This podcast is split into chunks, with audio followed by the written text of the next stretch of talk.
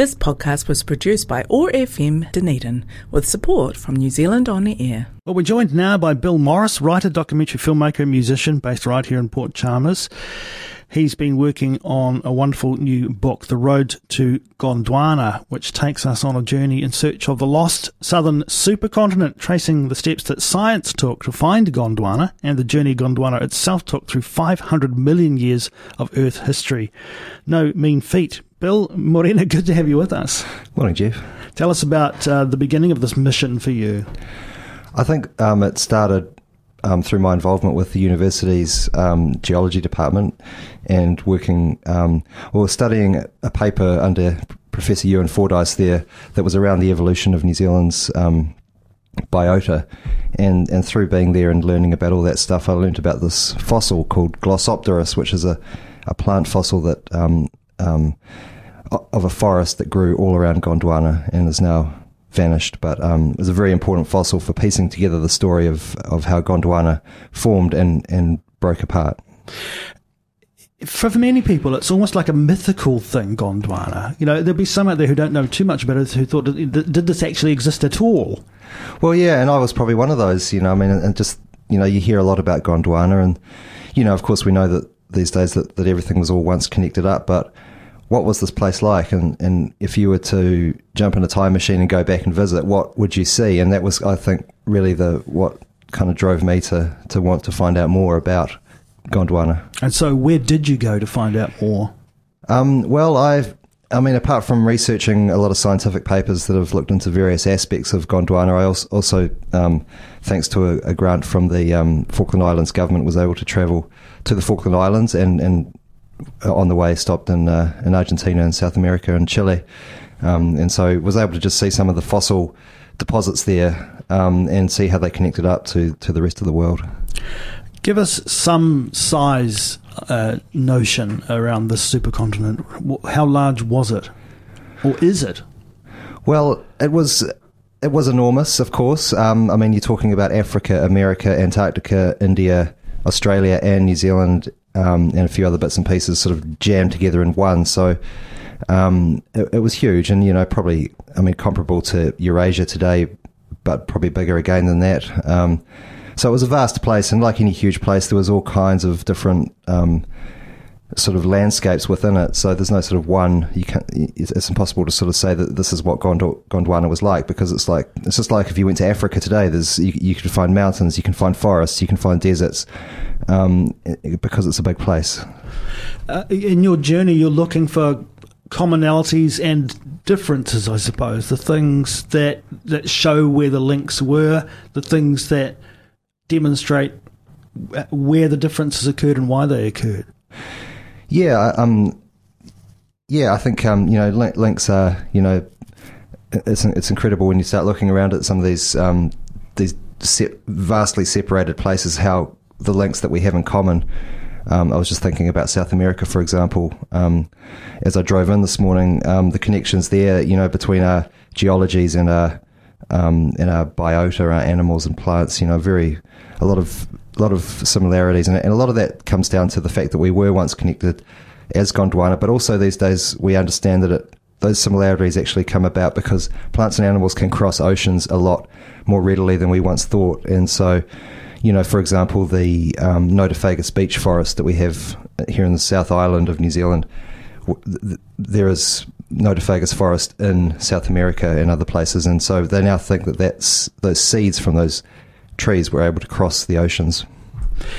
And in this in this book, you lo- use Glossopteris as a kind of a, a, a tour guide. Explain kind of the way you've written this book.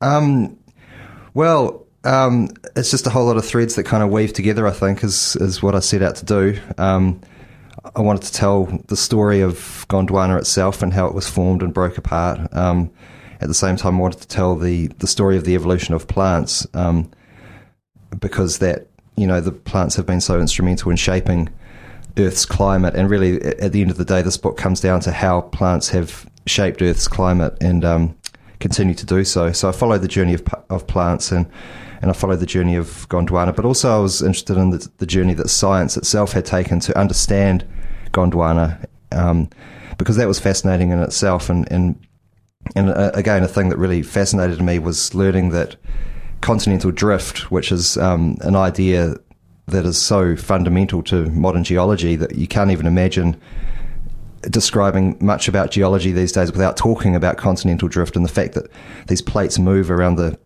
surface of the earth. And and yet that idea was only accepted as mainstream science in the late 60s early 70s so it's very recent um, and it was a long journey to get there it took hundreds of years of people arguing and, and researching and theorizing and um, before it was finally accepted and now, of course, we can have computer generated modeling of it all, and just, you know, for those of us who are less scientifically minded, we can see representations of how this happened. When we're in this moment, I guess when we're in any moment, we tend to think, you know, it's all done now. Um, the evolution has stopped, but yeah. but it, it hasn't, right? This is still moving, evolving. Oh, of course, you know, like we, you know, humans are full of hubris, and we think that this, that you know, we've peaked, evolution's peaked Earth, that this is peak Earth right now. But um, of course, that's ridiculous. We've been here for a millisecond of Earth's history, um, and there's been many, you know, things of many kinds of groups of animals have come and gone, and, and everyone knows about the dinosaurs. But there's back in the Permian, which is where my book is centered, there was incredible arrays of animals that have just completely vanished, and um, so things are always in flux and changing, and, and the supercontinents have the continents have broken apart. One day, in millions of years in the future, they'll be joined back together again, and the Earth will be a very different place. And I, I s- severely doubt that we'll be around to see it. Indeed, Bill. Who is this book for? Oh, my dedication. No, who's your reader? Oh, um, oh the reader is um, the reader. Mm, um, I think just any person that has an interest in science, but um, might feel sort of daunted by some of the scientific literature that's around. I just wanted to, to write a book for people like me, basically, who, um, you know, are just really interested in this stuff, but want it uh, to, wanted it explained in, a, in an entertaining and, um, you know, hopefully entertaining and, and, and accessible way. No doubt you were learning a lot along the way. Can you point to to perhaps anything that gave you particular joy or surprise as you as you continued this discovery when putting this book together? Um, well, I, you know, I think um, I think you know the discovery that. Um, yeah, I think just you know I was very fortunate to go over into Western Southland um, and dig out some fossils of of this Glossopteris plant uh, with with a, a, guy called Chuck Landis who um, until a few years ago lived over at at, um, at uh, Warrington. He's he's passed away now, but to go over there with Chuck and with Hamish Campbell, um, another geologist, um, and and to dig out one of these fossils, which was only probably the the second or third example of this plant that's been found in New Zealand. That was a pretty special experience, and, and just to to get that glimpse of how New Zealand is collect, connected to all these other places. And having that opportunity to travel too to put this book together, that's um, you know, to be supported in that, a good thing? Absolutely, yeah. And it was wonderful to get to the Falkland Islands, and it's an incredible place. And so, yeah, it was, um, and, and also into, into some quite remote, remote parts of Argentina, and, you know, so um, out in the, um, in Patagonia there was, yeah, it was really, really amazing experience. And, um, you know, I think, um, um, yeah, no, just, just lucky to, you know, to be able to, to have this opportunity to go and to a place like that with a story to tell and with a story to dig out and, and to bring it back and tell it, I think is, you know, it's really a real privilege. And you've written in a way that is accessible uh, to, to non scientists. Um, yeah, that was, you know, the, absolutely. You know, that's, um, you know, that was the aim is, uh, um, yeah, I'd like someone who, who doesn't have a lot of scientific, um, background to be able to pick this book up and enjoy it and, and, and for it to read like a, like an adventure story or a you know just just a, a good entertaining read. Who have you worked with on the book? There are some wonderful illustrations, for example. Oh yes, so um, Paulina Barry has done the bulk of the illustrations. She is um, Washington State based um, illustrator and science communicator who's actually um, just land, she and her sister Pearl have just landed in New Zealand and are, um, are studying here at the Science Communication Centre. So um, Paulina did a, a, fantastic job of um, of putting these pictures together and um, yeah, just just illustrating some of the, the plants and animals that were on Gondwana. But I think her what I love about her drawings is that she's drawn on her own experience in New Zealand and, and, and incorporated so when you look at these pictures, they they look alien, but they're kind of there's something sort of familiar about them, and I think it's because she's incorporated um, uh, some of the plants, some of the kind of the kind of plants and landscapes that you might see in New Zealand. So I love them.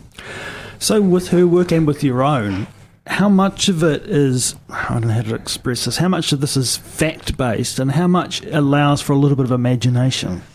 Oh, you know, I think that's the luxury I have as a writer, as opposed to a scientist who's researching a fossil deposit. Say, you know, but I can, I can, you know, I mean, at the end of the day, you're talking about a place that existed a very, very long time ago, and what we know about it is based on very relative, you know, in the big scheme of things, very sparse and limited fossil remains. Um, so, you know, there's scientists looking at different parts of it, and they can sort of get little glimpses of what Gondwana was like. To, but to bring it all together um, and paint a picture of what it was like, it, you have to use your imagination, and so that for me was the fun part, you know.